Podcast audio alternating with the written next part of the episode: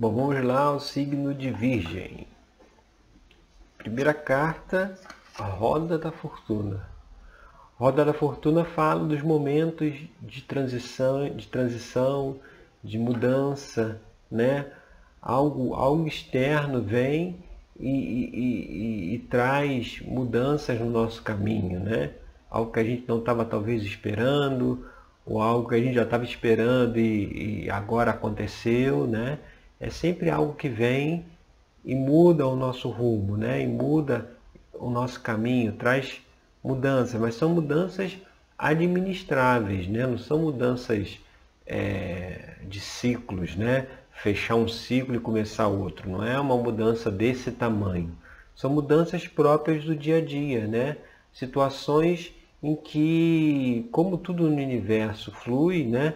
O universo está sempre em movimento, então, é, esses acertos de rumo, né, essas mudanças, essas modificações sempre acontecem, né?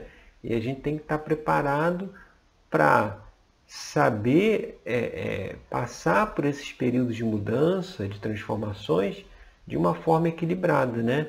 Vamos ver qual é a, a próxima aí, qual é a carta que fala da manifestação. Ah, aí vem o dois de ouros, né? É engraçado é, quando casa, né? Porque o dois de ouro ele fala de quê? De um obstáculo, de uma dificuldade, de um impasse, né? Geralmente trazido por uma outra pessoa, né? Então você vê, tanto na roda da fortuna quanto aqui no dois de ouros, está se falando do momento de uma mudança, uma certa dificuldade, né? Algo que que se colocou no nosso caminho, né, que a gente precisa superar e como é no 2 de ouros, mostra que é um, um obstáculo superável, ou seja, é algo que a gente pode, né, é, é, a gente sabe que vai conseguir superar, mas como é algo trazido de fora, por terceiros, né, como veio na roda da fortuna, é, então é a gente fazer essa reflexão de até que ponto a gente consegue deixar a poeira baixar, sabe?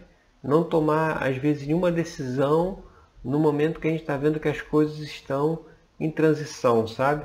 A gente deixar as coisas se acalmarem, a gente se manter equilibrado, não deixar aquilo nos tirar do eixo, né? A gente se manter ali no eixo, se manter equilibrado, muito daquilo que a gente conversou lá no vídeo de abertura das reflexões, né? Manter esse equilíbrio, manter a mente no presente, né? Porque essas mudanças vai ficar, a mente vai ficar vagando lá pelo futuro, né? Então, manter ela no presente e saber que esse impasse, essa dificuldade, ele será resolvido, será solucionado, terá solução, né? Mas que a gente não pode deixar com que isso nos desestabilize, porque faz parte da vida esses movimentos, sabe? Faz parte do, do fluxo universal as mudanças, né, as transições.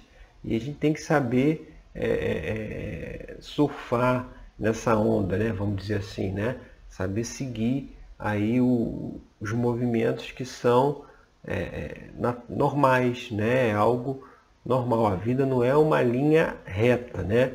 Por isso que é a, a roda, né? Que a roda fala do círculo, né? Ou seja, tem sempre movimento. Uma hora está embaixo, outra hora está em cima. Então tem sempre mudança, não é uma linha reta, né?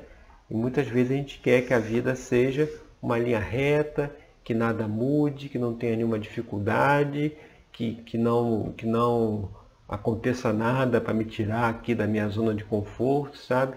E isso não é possível porque o universo está em expansão, em andamento e tudo precisa se movimentar, tá certo? Vamos então agora para o signo de Libra.